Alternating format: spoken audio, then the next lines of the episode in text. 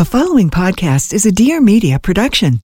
Hi, we're Carlene and Jill, hosts of Breaking Beauty Podcast, the show all about the breakthrough people, products, and moments in beauty. On our show, you're going to find hella inspiring guests like Emily Weiss of Glossier. And you'll get beauty tips galore from the top pros in the industry, like Kim Kardashian's makeup guru. And you'll hear skincare secrets from the likes of Dr. Pimple Popper. Plus, you'll get shopping help with our Damn Goods episodes, where we review the latest products hitting store shelves to let you know what's actually worth your money. Listen every Wednesday to Breaking Beauty Podcast.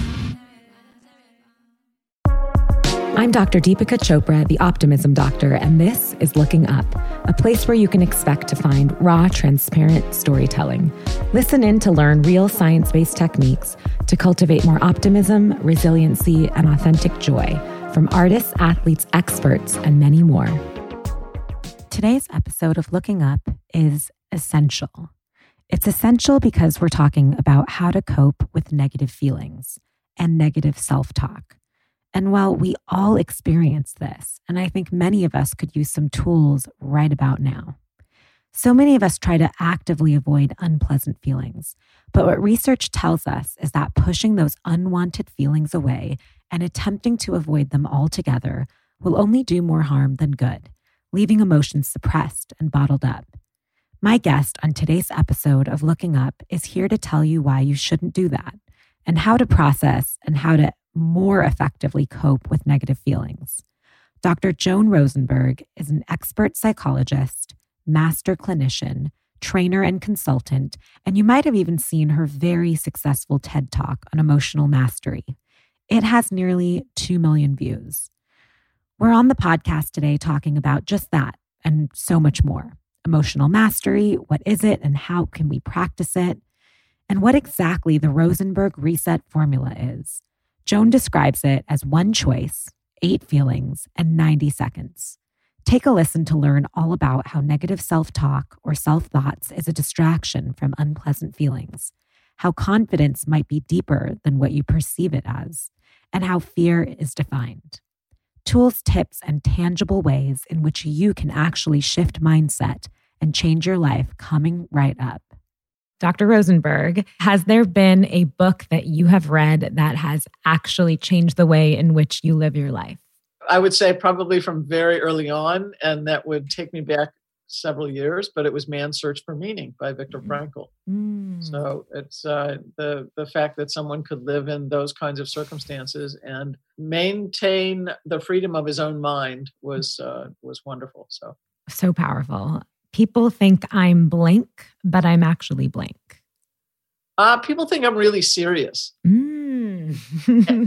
Except I really love to laugh and and uh, love to engage in kind of uh, quick-witted repartee. So, Ooh, I like that. yes. okay, three words to describe yourself as a teenager in your high school years. Uh, I would say probably shy, awkward, what isn't a teen year without some measure of awkwardness and uh, curious mm. curious ah. lots of curiosity and uh, when is the last time that you cried you know i in terms of thinking about that one it's probably been uh, at least once a month since covid started mm. for just i think just uh, being sensitive to the kind of the what the whole of humanity is going through and the recognizing certainly from the sheltering in place the just absolute critical importance of face to face heart to heart connection. Yeah absolutely. I feel like so many of us have taken that for granted obviously because it was never something that most of us um, some of us have had to but collectively have had to put a halt on. And so right. you really realize how much human connection is important and you start to put into play, you know, all the research out that shows that we as humans are social creatures. We actually need to be. Yes, the give and the receive. Yep. Exactly. Okay, without much thought, um, three things that have brought you joy today. Today, um, uh, waking up is always a joy. so I, I and I, I suppose I wouldn't know if I didn't, but uh, I, since I still know, waking up is is certainly a joy. You know, I I have different opportunities to serve, and and I actually will say serving individually, meaning working one on one, and also serving more collectively. So doing what we're doing today both both of those things bring me joy. So I love that. So I want to just dive right in. I love your work and I love how much of your work really has to do with this one notion that a lot of my work has to do with, and it's resiliency. And you talk a lot about emotional mastery, which I yes. also am extremely passionate about. And I know for listeners out there that have heard me speak before or do follow along, I speak a lot, especially lately, about this idea of toxic positivity and sort of glossing over, always having to put a positive spin on something, and this the idea of not sort of avoiding tough emotions. Um, right. And those tough emotions are actually part of our resiliency and optimism building, actually. And so I want to talk to you about emotional mastery. I want I would love to hear from you what that exactly means and I also want to talk a little bit when you explain that about your childhood and kind of how your childhood and certain experiences that you've had that you can remember that really got you interested in emotional mastery and catapulted all this. I mean, uh, from temperamentally as a kid, I was, uh, I started out very, very shy and sensitive in fact, the, the phrase I, as an adult, that I started to use is that I was so shy that I was velcroed to the wall. If you think of wallflowers, I was just like velcroed to the wall. So it it t- it took energy and effort, and I have learnings along the way on that one too. In my 30s, I recognized what the deal with shyness was really, really was, but we can come to that later. But so there I was, shy, sensitive. I also uh, started school at a very young age and then as a result of that i was the youngest and smallest in my class. Mm. and and so there was this this quality of not fitting in from the get-go. And so i felt different. I didn't feel like i fit in. And and it was just it, that script if you will was something i carried for a, quite a long time. And i would i would look over to my peers and i'd kind of glance over to the side and and I'd see them and and they were laughing and they were together and they appeared so confident and self-assured and that wasn't me. Mm. i didn't have that. And even if i wanted to go stand next to them assuming that it was going to be rub off by osmosis that was not going to happen right? So uh, and then through the course of it i was also bullied. I could probably regale you with stories of the number of times that i would walk home from school sit at the kitchen table with my mother and she would try to soothe me from another day of having been kind of targeted. Oh. And so, what age are we talking about here? Uh, we're talking in childhood. Mm-hmm. Um, I, I, I, mean, monkey is the first thing that comes to mind in oh. terms of I, I, was a kid. I was that would have been very early on, but then there's many things that followed from that. So anyway, it's uh, you know, and and given the absence of emotional resources internally that I felt like I had at that time, obviously it was it was quite painful. Mm. And so uh, there I am in in the early part of my life, and the, the first question I'm wrestling with is, I don't have confidence. How does someone get that? Mm-hmm. How does someone develop confidence? So that was a question that started to percolate early on based on the whole range of my experiences. And then as I got into my adult life and certainly into my profession more directly, and I started early in the career, uh, uh, I was young when I started in the career. And the second question as I began to work with clients was I, you know, I noticed that people struggled certainly with the way they thought, and that had a deep impact and a, many times a destructive impact. Except what I found is that one's difficulty handling unpleasant feelings was even harder. So the second question for me became, what is it that made it so difficult for people to deal with or handle unpleasant feelings? Mm-hmm. So those are the two kind of questions that that kind of percolated or I sat with and and so worked together. How can people develop confidence or how do we cultivate confidence and right. how or why are unpleasant feelings so difficult for us to to bear to yep. bear let yep. alone work yep. through like let alone that but just to bear yeah right yep yep and it turns out that as as the time went on and certainly this we share a love of neuroscience mm-hmm. so I, I, you can nerd out it i'll geek over it so yes. so what i found is uh, over time the answer to the second question about what made it so difficult for people to bear unpleasant feelings actually for me started became the foundational answer for how one develops confidence. Mm. Today's episode is brought to you by Public Goods, the one-stop shop for sustainable, high-quality, everyday essentials made from clean ingredients at an affordable price. During this period of time when we all have been at home so much more, I've really started to take stock of what kinds of things I was surrounding myself with at home. Not just like the big stuff, like furniture, but actually the everyday stuff my household cleaning products, the candles I use, my shampoo, conditioner, hand soaps, sanitizing wipes, toilet paper, and even grocery items. Sustainable, eco friendly, and safe have always been important to me when I look for home products, but it always bothered me that in some ways I was giving up on aesthetic. The colors and design of our everyday surroundings has a huge impact on our mental health. One of my favorite things about public goods is not just that they make clean, sustainable, and affordable products, but that each one of their products has a simple, minimal, modern, and calm aesthetic. You can find pretty much everything you need, and it all looks good in your home. Rather than buying from a bunch of single product brands, public goods members can buy all of their premium essentials in one place. They're committed to making their products healthy and safe for humans, animals, and the environment. We worked out an awesome new deal just for looking up listeners. Receive $15 off your first public goods order with no minimum purchase. That's right. They are so confident that you will absolutely love their products and come back again and again that they are giving you $15 to spend on your first purchase. Plus, right now, receive your choice of either a free pack of bamboo straws or reusable food storage wraps with your order. You got nothing to lose. Just go to publicgoods.com slash looking up or use the code looking up at checkout. That's P-U-B-L-I-C-G-O-O-D-S dot com forward slash looking up to receive $15 off your first order.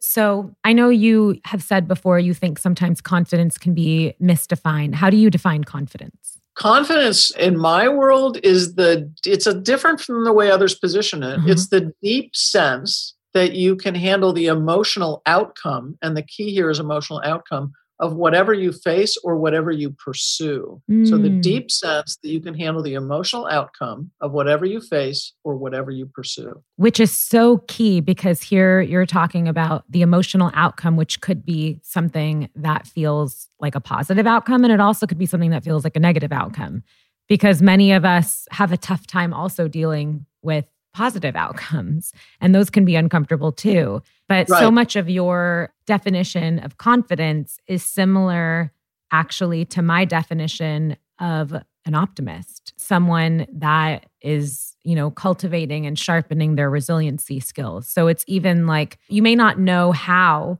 but you do know you have the power to sort of work through hardships and struggle or things that are less than ideal or feel uncomfortable or unpleasant. And yep. Yeah, yep, that's absolutely. so interesting. Yeah. So in order to have to have emotional mastery, is the key to that then really cultivating confidence and learning how to be more comfortable in less than ideal emotional feelings?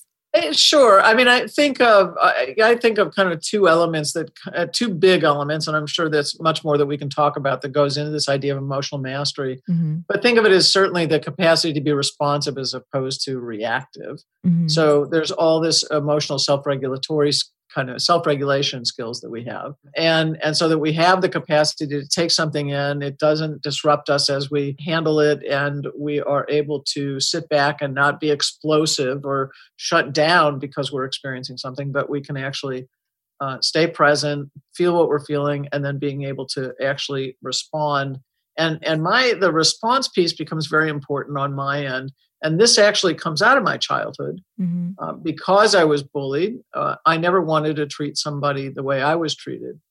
So so much of my work is also centered around this idea of being positive kind and well intended so it's not that you just have the capacity to be responsive but you do it in a positive kind and well intended manner. So it's it, that's that's a crucial part of it.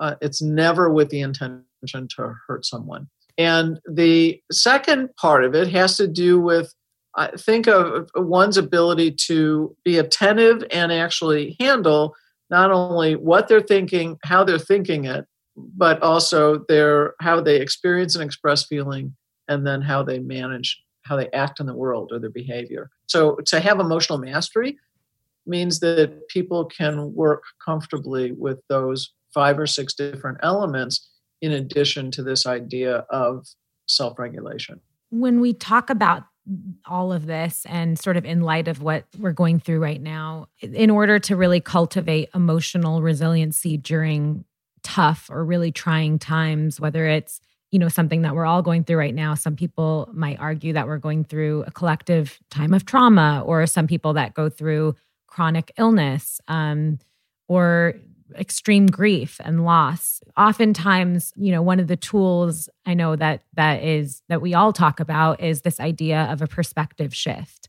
and being able to look at the experience from a different perspective. Is that sort of a tool that you think is really helpful in those times or how would you recommend or or give tools to people that are in these trying times, whether that is something that we're all going through right now, you know, this collective trauma of, of being in the middle of a pandemic and grief and loneliness, or even people that have gone through chronic illness, um, et cetera, or whatever the hardship is. What do you think is the most helpful thing um, for them to do in order to cultivate emotional resiliency? Well, you know what? There, for me, there's actually a, a fairly long list, uh, mm-hmm. uh, and, and, but I'll but I'll break that down. I mean, it, it, it, my immediate response to this uh, time centered around the coronavirus, and I actually think that there's at least in the United States, I think of four major kind of influences, kind of all weaving together simultaneously. So, so for me, it's it's tied to both the coronavirus and the effect of that, and our concerns about you know who gets sick, how mm-hmm. it happens, and then the effect. The second is the economic downturn. A third is social unrest, and then a fourth is I think some political instability. And so, so I actually think that we're weaving together at least those four influences. Absolutely. And, and the as a result uh, especially even if we start with just the first two the combined uh, pandemic plus economic downturn in my mind this is a period of profound loss and grief mm-hmm. and uh, along with that it's actually a time of, of significantly heightened sense of vulnerability mm-hmm. and and i'm happy to kind of talk about those two but um, yes, do, does a perspective shift need to take place in order to be resilient? Uh, yes. And for me, the foundational aspect starts with something I, again, I, I use this concept of emotional strength. Mm-hmm. And emotional strength for me has to do with being able to handle unpleasant feelings. Now, my work is specific to eight in particular, and I can speak to those or, or can talk about them more generally but the, the notion that first we're, we have the capacity to handle unpleasant feelings because we're going through experiences that are disappointing and frustrating and, and sad and make us angry and uh, you know a wide range. So we need to be able to handle that. Plus the second part of emotional strength for me has to do with asking for help. Mm-hmm. so this idea that we stay well connected to others and ask for help specifically I see as two major threads of resilience. Mm-hmm. Then there's a, a much longer list. But the other thing that, that I really want to highlight, depending on how much you want to dig into this, mm-hmm. is what I call resilient thinking. Mm-hmm. And, and for me, resilient thinking involves asking resilient questions as well as holding resilient attitudes and beliefs. So that, you know, like a resilient attitude and belief might be I'm going to persevere mm-hmm. no matter what. Right. I've right? been through struggle before and I was able to withstand it. And again, right. back to that optimistic way of thinking in how I define it, which is I may not know how, but I know I can and I right, will. Right. Right. Right. Yeah, yes. that's so true. And you you talk about these eight feelings, and I feel like it's a good time to jump into the Rosenberg reset formula. I love that. It's got such a nice ring to it. You talk about one choice, eight yes. feelings, and 90 seconds. Please yes, share. Yes, absolutely. And and I have to credit my buddy um, Jeff, who was the one that called it that during a, a talk that I gave. So it just kind of stuck. So I love it. So again, this is an answer to the question: What makes it so difficult to handle unpleasant feelings? And I needed to find a way, like in a shorthand way, if you will, to help people be able to do that and understand relatively quickly that they could actually lean into what felt unpleasant to them. And and so the the the formula is one choice is awareness as opposed to avoidance. Yes. So, awareness is to be open to and comfortable with as much of your moment to moment experience as, as you can bear. It's you want to lean into the unpleasant feelings that are arising. So rather than running away mm-hmm. or distracting, you want to lean into it. And so it's being in touch with, aware, as aware of and in touch with as much of your moment to moment experience as possible. The avoidance piece we recognize through overeating, so mm-hmm. food or social media or substance use or pornography or sex or shopping mm-hmm. or the, actually, I think I named like 35 different ways to distract in in the 90 seconds book that I wrote. So so what am I going to advocate? Obviously, choosing into awareness. Mm-hmm. We want to we want to set distraction off to the side. So that's the one choice is awareness, and the the second is the eight feelings, and the eight feelings are sadness, shame, helplessness, anger, vulnerability, embarrassment, disappointment, and frustration. Now, oftentimes people will go, well, why those eight? And, you know, there's a whole heck of a lot more I'd throw in there. and, and it's those eight for a particular reason. And and really it's it's those eight because they're the most common everyday spontaneous reactions to things not turning out the way that we want or the way we perceive we need. Right. So that's why the eight, and then and then the ninety seconds is really the method, if you will, this, for leaning into it. But mm-hmm. I don't. I really want people to understand that the as much as the ninety seconds is important, this idea around that, it's really everything around my work. This at least this aspect of my work is actually more centered around the eight feelings. Mm-hmm. So I, I wouldn't want someone to be confused by it. But here's the here's the deal in terms of uh, what really allows us to lean in, in, into these unpleasant feelings, and that is to have to know that when the neuroscience research came out, one of the first things that they started to really emphasize was the interconnectedness of our body and mind, our mm-hmm. body and brain.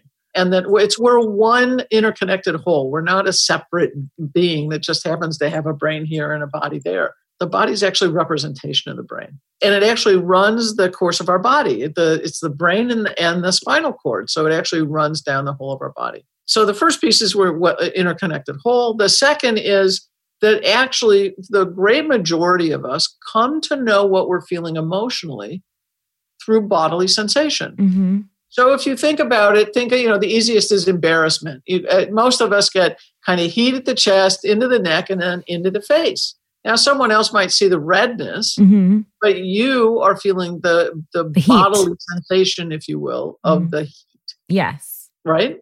And and then the 90 seconds piece. For years, I was telling people to ride the wave, ride the wave, ride the wave. And little did I know that I was totally spot on. But the neuroscience again explains that.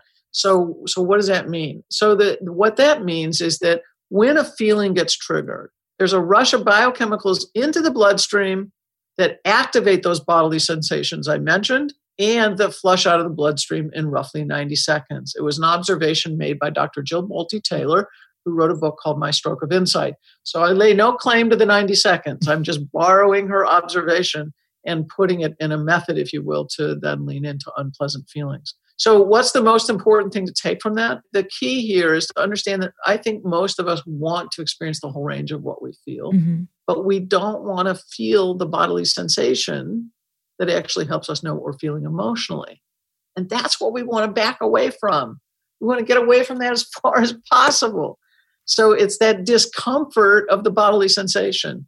So, if you have the knowledge that you can ride one or more so it's not just one wave, but one or more short lived bodily sensation waves, like you're surfing out in the ocean, mm-hmm. then you can actually lean into one or more of those eight unpleasant feelings. You do that, then you're on your way to emotional mastery. I love this on so many different levels. almost like I, am starting to to realize in all my research and especially as of lately and and really also just from the guests on my podcast this idea that oftentimes what we run away from or what we perceive or we define a as a negative emotion um, and I, I have negative in the little quotation marks right now right. people can't right. see that but um, you're right it, it's not that it's negative it's just that it's not comfortable and um, right. there's something really different about those two words, negative and uncomfortable. And oftentimes, right. the uncomfortable piece, like you said, the bodily sort of response, the the hot cheeks and right. the rapid heart rate or the sweaty palms, if you will, oftentimes yep. those can actually be a sign that our body is working. Oh, and that totally. it's a signal, right? A signal yes. trying to help us know what we're feeling. Exactly, exactly, a hundred percent. And and he, again, uh, along that line, what what's so important here is that first of all, I don't use the words negative or bad when I talk about unpleasant or uncomfortable feelings. In fact, I'll usually say they're uncomfortable, unsettling, unpleasant, unsomething, but they're not bad or negative. So toss bad or negative. The truth of the matter is we have a, a predisposition and what they what people in psychology call a negative bias. Right. And it's for the purpose of survival. So what's the key here? Are those unpleasant feelings actually exist to protect us? They have a protective nature to them. So if you dismiss right. them, then you're actually going to dismiss the very feelings that are there to protect you. And as right. a result, you'll actually feel more vulnerable, not less. So, my thing is yes. absolutely trust the signal. And sometimes, of course, it's all on a continuum, but sometimes the uncomfortable is just because maybe we, from a social aspect, have perceived it to be as something that is uncomfortable, but it's actually not that uncomfortable. And it's made like it, it almost it makes me think of it of another, you know, interview I was doing on stress. And uh-huh. we were equating it in the conversation to sort of like similar to this, some of these body bodily reactions. It's similar to hunger. You know you feel that that thing pit in your stomach that is telling you you're hungry. And if you really stopped and thought about it you'd be like that feeling's kind of uncomfortable actually. It's not like a pleasurable feeling but we don't look at it and say oh my god this is so negative. We look at it and say oh i, I think i'm hungry. I need to protect myself. I, I think i'm going to eat something. And right. so it can be similar if we change our perspective on some of these. And of course this is all on a continuum. There are some negative emotions that feel really bad and they don't go away and they are really bad and we do need to to meet them. But either way if they are on the continuum of over here or over here either way the science says that in order to get through them we have to lean into them. And yes. regardless of whether they're here on the continuum or here avoiding right. them is not what we do Right. So, and let me let me go back because you're you're touching on this continuum aspect, and I and I don't want to be misleading for anybody when somebody's been through something that's been tragic or traumatic, that actually encodes differently in the brain and and takes a, a different approaches to actually help work through. Mm. But the focus that I'm really want to emphasize here is that what I'm talking about has to do with the everydayness yes. of the feelings. Yes. And and might that might being able to work with them have an, a, a positive impact in terms of resolving some of the trauma? Mm-hmm. Yes. But I, I don't make any assumptions about this being an approach to deal directly with trauma. Right. It's with an understanding, of course, because trauma and tragedy encodes differently in the brain. So that's, I mean, that's that's really. I want to make sure that that right, of course, that's made known to everybody. I first heard about Murad skincare because I would see the cleansers and creams on my mom's bathroom counter when I was a little girl. I'm not just a fan of the brand, but I'm also honored to be on their newly appointed advisory council. Today's episode is brought to you by Murad Skincare.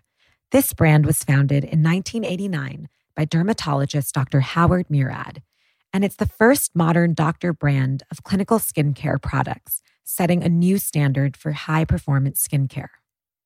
For more than 30 years, Murad has been committed to developing clinically proven, cruelty free products that meet the meticulous standards for safety, efficacy, and care you'd expect from a doctor and an expert. What I love about the Murad brand is that they have always placed significance on whole body wellness, inclusive of skincare. And Dr. Murad has spent his entire career all about helping his patients conquer what he calls cultural stress, which is basically the stress of modern living to help people lead a happier, healthier life. Murad Skincare is always coming out with the most innovative products, and they just launched the Vita C Triple Exfoliating Facial. It's basically where Murad is bringing the results of a microdermabrasion facial straight to your home. The product uses gold stabilized vitamin C, which has 55% more antioxidant power than traditional vitamin C, which packs in the punch to give you brighter, more even toned, healthier looking skin in just two weeks. I love that there's no guessing here. The product actually changes color from orange to white to let you know when you should stop scrubbing.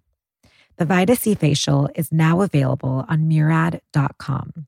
Murad also offers a complete collection catering to a variety of different skin solutions, such as acne and blemish, oil control, fine lines and wrinkles, brightening and uneven tone, sensitive skin, pores, lifting and firming, hydration, and more. To find the best regimen for you, take Murad's skin quiz at www.murad.com slash skin dash quiz New customers to Murad.com can receive 20% off their first order. To learn more and stay up to date with the brand, visit www.murad.com or follow the brand on Instagram at Murad Skincare. So, with this formula at place and now yes. having sort of it I don't want to say under your belt because I'm sure you work towards it every single day. Like we all, you know, this is a lifestyle, this is a mindset daily, shift. Daily practice. Yeah. Right. Do you think that if you knew this formula and had practiced it during those times when you were a child and had some of those really uncomfortable feelings, would it have helped? Oh, I'm sure. yes, mm-hmm. no question. No question. Yes, it would have made a big difference. I would have also understood that it wasn't me really that when right. it's not that when somebody's being attacked and they're not doing anything to engender the attack it's not about the person that's the getting attacked right? And what so, about people that so they sit with the the 90 seconds yes. um because i know listeners are going to have this question. They sit with the 90 seconds and sometimes they get through that 90 seconds and they're able to look at that feeling or emotion and say okay almost like, thanks, body. You just helped me uncover that this is how I'm feeling and I have a label to it now. And this is me leaning into it. What yep. about are there circumstances and scenarios and maybe this is sort of what you were talking about before on the continuum but where that 90 seconds actually lasts a lot longer than 90 seconds and yeah, they can't yeah so let me let me actually tackle both pieces of it the the thing that i recommend is when somebody starts to experience whatever the feeling is take take some deep breaths lean in mm-hmm. and one of the one of the easiest ways to lean into something is actually to breathe more slowly and deeply because and because the the subtle other way to distract here is to swallow it's to stop breathing mm-hmm. or it's to tighten up because mm-hmm. you'll shut down you'll you'll shut down the reaction all three of those ways so the thing i want you to do is breathe into the experience and that hopefully will give you enough pause that then you can identify what you're feeling spend some time asking other questions. It's like oh what triggered this? Mm-hmm. you know what set what set me off? And see if you can make the connection to whatever that the thing or thing things were situation event that kind of you were reacting to. And and if you have a lot more time and you really want to pause and reflect then you can actually say huh is this connected to anything else? Or is there a pattern to this and then you can deepen your understanding and so what do you do with all that information as as you're starting to kind of filter it in that pause of the 60 to 90 seconds and by the way most feelings don't last that long but mm-hmm. i'll give you the range and that what you can start to do is to go oh uh, is there a decision that i need mm-hmm. to make based on what i'm experiencing mm-hmm. do i need to express myself to to anybody based on what i'm experiencing or do I need to take some kind of an action? Mm-hmm. So it, there's actually a way then to make use of what you're feeling by not only thinking through it, but then seeing filtering a, yet another way to determine whether a decision, expressing yourself, or an action is appropriate. So that's that's kind of one side of it. The other side of it goes to the kind of, the, if you will, to the trauma side. And you know what I wrote again in the 90 seconds book that I, there's at least three ways that I've identified that that lead us to believe that feelings linger. Mm-hmm. You know, because somebody with 90 seconds, what are you nuts? You know, mm-hmm. that's what about the two months I was lying in bed, right? And the truth of the matter is, the feeling itself, the bodily sensation wave itself, is short lived. Mm-hmm. What is not so short lived is how and what we think. Yes. So the truth is, the more you repeat the same thought, or the more you repeat a given memory, right. then everything associated with that thought or memory is going to come up with it. So if there are certain feelings that you were experiencing in a given situation, and breakups are classic, right? Right. Uh, a, a, relationship breakup is cl- where we just keep on repeating the same thought over. Then what we're doing is, is we're activating the same kind of uh, approximate neural pattern. Yes. And as a result, it seems like the feeling just keeps going on and on and on. That is so true. And we all we actually actively start seeking out other things in our present moment and in our future moments that match it. And so yes. it just and it's it's kind of similar to that, you know, totally benign example, but if you're constantly thinking about a certain color, like if I ask my clients sometimes to illustrate this, I'll be like, think about red shirts. And then the next day, I'm just like, think about red shirts. And they see red shirts everywhere, not because I've paid everyone around them to wear red shirts, but it's literally what they are attuned to. Our brains have a limited attentional capacity. And so our thoughts are then sort of we're picking out evidence in our everyday life to match those because our brain likes right. to be true. Right. So that's yes. so true. And it works for, it, it is probably one of the biggest reasons why things feel like they last forever. You're right. Right. Yeah, there's two there's two other reasons that I talk about. One has to do with this idea of what's known in the in psychology as thought suppression. Mm-hmm. It, it's the effort to try not to think about something. Right. Um, so, right. So please don't think of, you know, don't think of a white bear. Yeah. Right? Yeah. And the truth is, is that you have to think about the thing in order to try not to think about exactly. it. Exactly. And so it, that never works. Uh, and in fact, what they found is that it's paradoxical and it actually makes you think it more. So then you have that quality of lingering. And and here's the other thing that is so crucial from my again my whole approach is that I strongly believe that negative self-talk or harsh self-criticism is a third thing that actually makes an experience linger. Mm-hmm. It's mm. actually the unpleasant feeling goes, but now you're so into the negative self-talk that you're actually perpetuating what feels like the ongoingness of unpleasant feeling. I so agree. And I think that it's so common and it's something that we all jump to in such an instant without thinking. And we just right. we just do it. And I think it I think you're so right that sometimes you can look at it and sort of laugh it off and say, wow, that happened so quickly and I went there but we're really underrating the impact and the negative impact um, that it has on ourselves. So, yes. what can we do? Is it partly about being aware, like you said, making the one choice, being aware in the moment and not laughing it off and kind of self correcting and almost trying to be more mindful in the moments in which we feel one of those eight feelings? Yes, definitely. My my thing is use your uh, so awareness is is almost always the first step in anything that we do to change and to get better at uh, and to improve or, or, what have you make progress so awareness is the first key what you want to be aware of is when you kick into that negative self-talk mm-hmm. and use the negative self-talk like you're at a railroad crossing like it's your warning system mm right? So he act like the bells are going off or the the red lights are flashing or whatever you use as the signal. So the fact that you're engaged in harsh self-criticism is your signal that you're distracting from some unpleasant feeling. Mm. Make it really simple. Go back to one or more of the eight. Right. Right. And and then and so it's so the idea is that it's signaling that you're moving away from something that feels harder to feel, to know, or to bear. So, and, in and, that example of him, what could be a learning example from that? He could look at it before saying, or as he's about to say, I am so stupid, and say, okay, I'm embarrassed right now. And how do you correct that? Because all of us have been there where he was. So, what could we do in that moment? So as he's tempted to do that, right um, in his head, he's he's going, God, I'm so embarrassed. Um, and then he starts to go the the next step in terms of the next two lines of idiot and stupid. Right. It's like it's like oh, whoa, whoa, whoa. You know what? Embarrassment's hard for me. Right. I don't like to be embarrassed. It's okay. There's nothing wrong. It's okay to be embarrassed. Nothing bad is happening. Everything's cool. Things are safe. Whatever it is that needs to follow from that.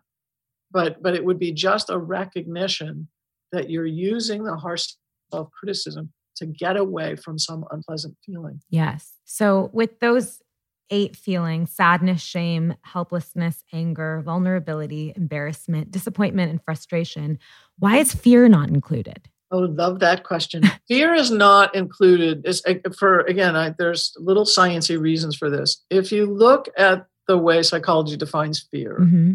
fear is danger in the moment right now. Mm-hmm. And and for most of the people listening or using this material, they're probably not in danger in the moment right now. Right. Right.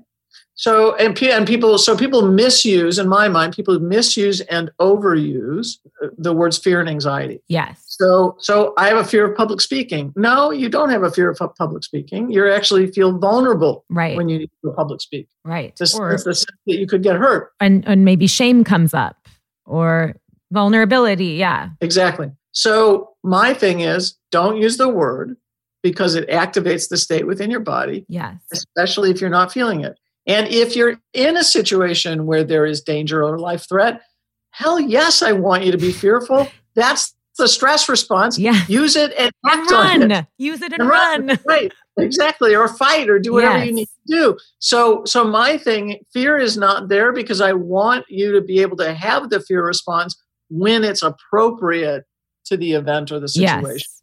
And if it's not, stop using the word. Yes. So true. Such a good point. So you helped us redefine confidence and you spoke about the sort of ponderment you had as a kid of how how do people cultivate confidence and now kind of having gone through your own experience of of being bullied and and not feeling like you had an elevated sense of confidence as a child and then doing all the work that you've done now you know i'm a mom and and i do a lot of this research and work too but from your standpoint how do you suggest that confidence is is taught to children? Do they innately have it and then things happen like you know what you went through or are there certain things that we can help our children um, practical everyday sense of things we can help our children to do to be more confident. And the first thing that kind of just like comes to my mind and i think about it is modeling and and all the work we do for ourselves and confidence building ourselves in front of our child. I mean i try to sort of illustrate obviously not in a place that's that's dangerous to my kid or things he doesn't have to see but i'm fairly open and transparent with my toddler about my emotions and sort of my process and going through them just to show him you know i don't we don't have we don't live in a household where sadness or embarrassment or disappointment is kind of like pushed under the rug we sort of talk right. about it so part of it is um, helping helping children narrate their experience mm-hmm. certainly and and and for boys in particular it would be giving them a language for feeling mm. Right the it's nat i think it's much more natural to to support girls developing that language for feeling and our our brains are set up a little bit differently for that but for boys specifically then it's helping them develop a language for feeling and making the space for them to have the whole range of feelings and that they learn not to shut down on that experience, but to make use of the experience. So if we go the opposite direction, mm-hmm. girls are not taught to speak up. Mm-hmm. So um, a second way that we develop confidence is to be able to speak with ease. And again, from a positive, kind, and well intentioned place, but being able to speak your truth, to say the things that you need to say, asking for a raise, or um, telling a friend that you were disappointed, or meeting somebody new and saying, Hey, I loved spending time with you. I'd like to spend more time with you. So that it's not just the unpleasant things in this case in terms of speaking up, it's the positive things as well. And I happen to think if the foundation of my work was not the eight unpleasant feelings, it would absolutely be our capacity to speak up in the world. Mm. Because I think our ability to speak up in the world actually is like the super glue to confidence. Yes. It makes a huge difference. And the third is our ability to take action. So it would be encouraging kids to go take risks, right? Um, and and that the the goal, if you will, of them taking risks is to uh, actually it would have, deal with stuff when it doesn't work out. Yeah. Why? Because then they're dealing with the unpleasant feelings. Then they're dealing with the optimism. Yep. Then they're dealing with the perseverance, and and so they develop the emotional muscle or that capacity to handle unpleasant feelings. Uh, and uh, fourth is actually accepting compliments. Uh, yes, that's really tough for many of us. Well, I understand that. well, but, but, there's good reason to get good yes, at it. Yes, absolutely. And I find that that's tough for in a lot of the women that I work with, it's tough for us to talk about our accolades and to self promote, and not so, not as much for men. It's obviously right. tough for everyone, right. but it's mainly more so for women, like you suggested. And I think that yeah. it's so true. All of these things that we have trouble with, you know, going back into childhood and trying to see about, you know, exposing our children and teaching them to our children early on so that it's yes. really within their framework and right and of course that you know has cultural implications and Absolutely. the time in which you grew up and i'm sure it's different for different generations obviously. But we know a lot more now too. I mean we don't know everything but even we have research to back it up. And so why not start now? That's so true. These are excellent tips. So can you talk a little bit about this idea that you sort of say of outward bound using nature as a medium for personal growth? When i was young I wanted to be an outward bound instructor. There's a, a formal program called Outward Bound. Okay. Uh, started started in uh, 1959, I think, by a man named Kurt Hahn. And it's experiential education. The idea is that one uses the nature or the outdoors as a medium for personal growth. And when I was actually in high school, I was engaged in a lot of programs that were kind of offshoots of that kind of an idea. And I mean, that was that was what I wanted to be initially when I wanted when I was growing up. It's I wanted to be an outward bound instructor, but I was I was guided to also get a college degree. And the only few available programs at that point were master's degree programs. Mm-hmm. So, uh, so I wasn't able to do that, and as a result, I landed in a slightly different area, which ended up being counseling. So I went inward bound as opposed to outward bound. So. Do you um, still use sort of nature as a medium for your own personal growth? Is it uh, important uh, personal, to you? Both personal nurturance, mm-hmm. rejuvenation, replenishment. Yeah, absolutely. Yeah. yeah. And how important is it to sort of channel sadness or some of these other unpleasant emotions through the process of something like journaling? Oh, or- oh, I highly recommend it highly recommend journaling. I really want people to be able to talk through with other people. There's a, a certain kind of growing that happens, a spontaneous learning about ourselves through conversation. I actually believe that we we many times we think we know ourselves, but once we start talking about something, we actually come to know ourselves better. Mm-hmm. So so I really think it's very important to engage in conversation, except the journaling is a I wouldn't say it's a second best. It's a it's a different avenue. Yeah. And it really allows you to kind of pause and reflect. You can get a lot of wonderful things out of journaling. So it's a it's a great way to kind of help help you kind of self-regulate in the process. So And it sounds like it's, you know, a great tool for that one choice of awareness. Absolutely. And sharpening that tool so that when you are in that moment, it's more readily accessible to yourself because you've been having a practice every day of becoming more self-aware. Yep. Yep. I want to talk a little bit before we have to end up. I want to talk a little bit about sort of the power and emotional strength in vulnerability. Uh, uh, so the vulnerability kind of uh, goes two different directions, um, or I would say three. One is I think we're I, I talk about in the 90 seconds book that this idea of non-conscious vulnerability meaning we're all vulnerable actually all of the time. At any given moment, something could happen that changes the, the nature of our trajectory of our life. So that's a vulnerability most of us try to keep at a low level of awareness. Mm-hmm. But if you can, and you can keep it at that low level, then what you do is you actually make choices that help you lean into a much more intentional life. Because you know that you have a limited amount of time mm-hmm. and and you're going to try to make the best choices each day to to live that day in a way that that is meaningful to you so low level of awareness of of this idea of non-conscious vulnerability this notion that we could get hurt mm-hmm. then then i talk about conscious vulnerability and conscious vulnerability is the vulnerability we choose into and and so meaning i'm going to now put myself in situations where i'm taking risks and that I, I could get hurt. I could get embarrassed. I could get sad. I could get angry. I could get disappointed, whatever it is. So, whether it's learning a new skill, whether it's asking somebody out, whether it's asking the boss for a raise, it doesn't matter what it is.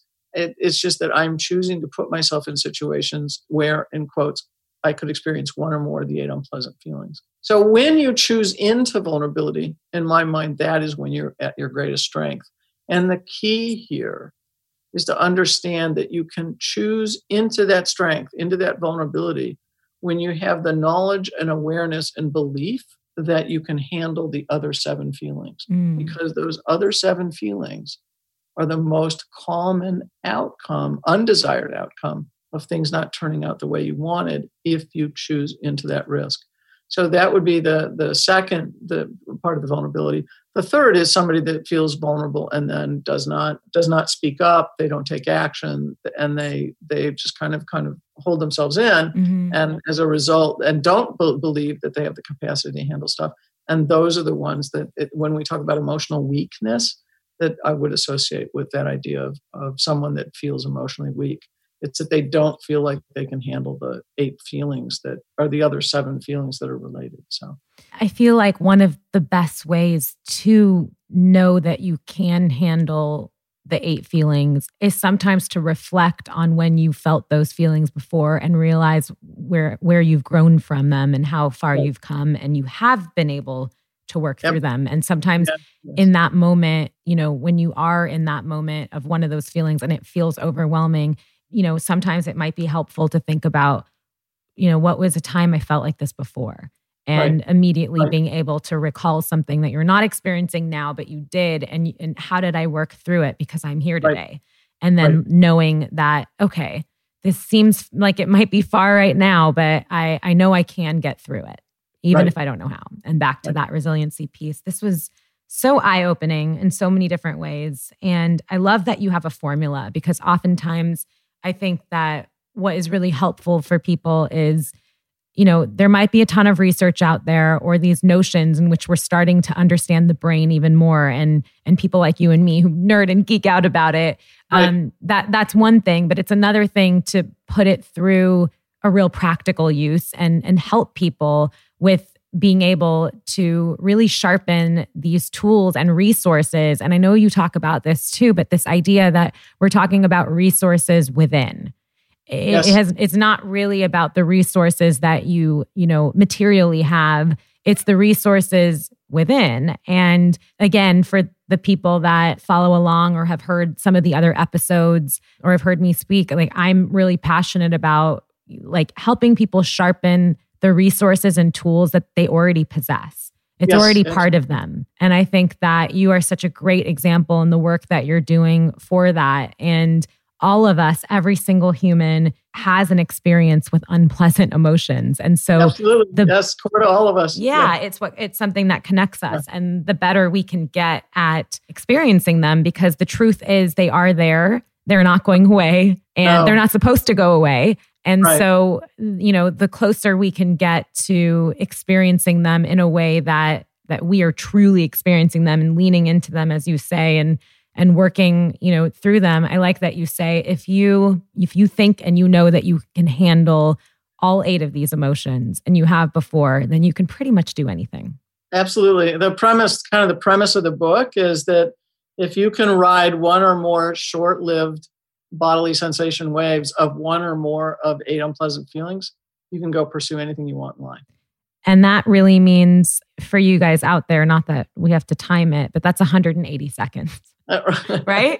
One or more. No, not even. not even because they're usually not. No, because some of the feelings don't even last right. that long. It really, it's it's holding on to the idea, and that, that takes us right back to the beginning. And yeah. unfortunately, I actually need to, to yes. stop. But um, the the the again, it takes us right back to the beginning in terms of the definition of confidence, and it it's the idea that you can handle the emotional outcome. Think eight unpleasant feelings now. You can handle the emotional outcome of whatever you face or whatever you pursue. You've got that, then then really the world opens up to you, and not only is uh, is your capacity to handle unpleasant feelings liberating. In my mind, that along with your ability to speak up opens you to unlimited possibility. I love that. Okay, to wrap up, the last two things are this is a very fun part for me. I get to ask you, Dr. Rosenberg, what is looking up? What are you excited about? What are you working on? You know, for the listeners out there that liked what they heard and want to learn more, where can they find your work and what's something you're excited about?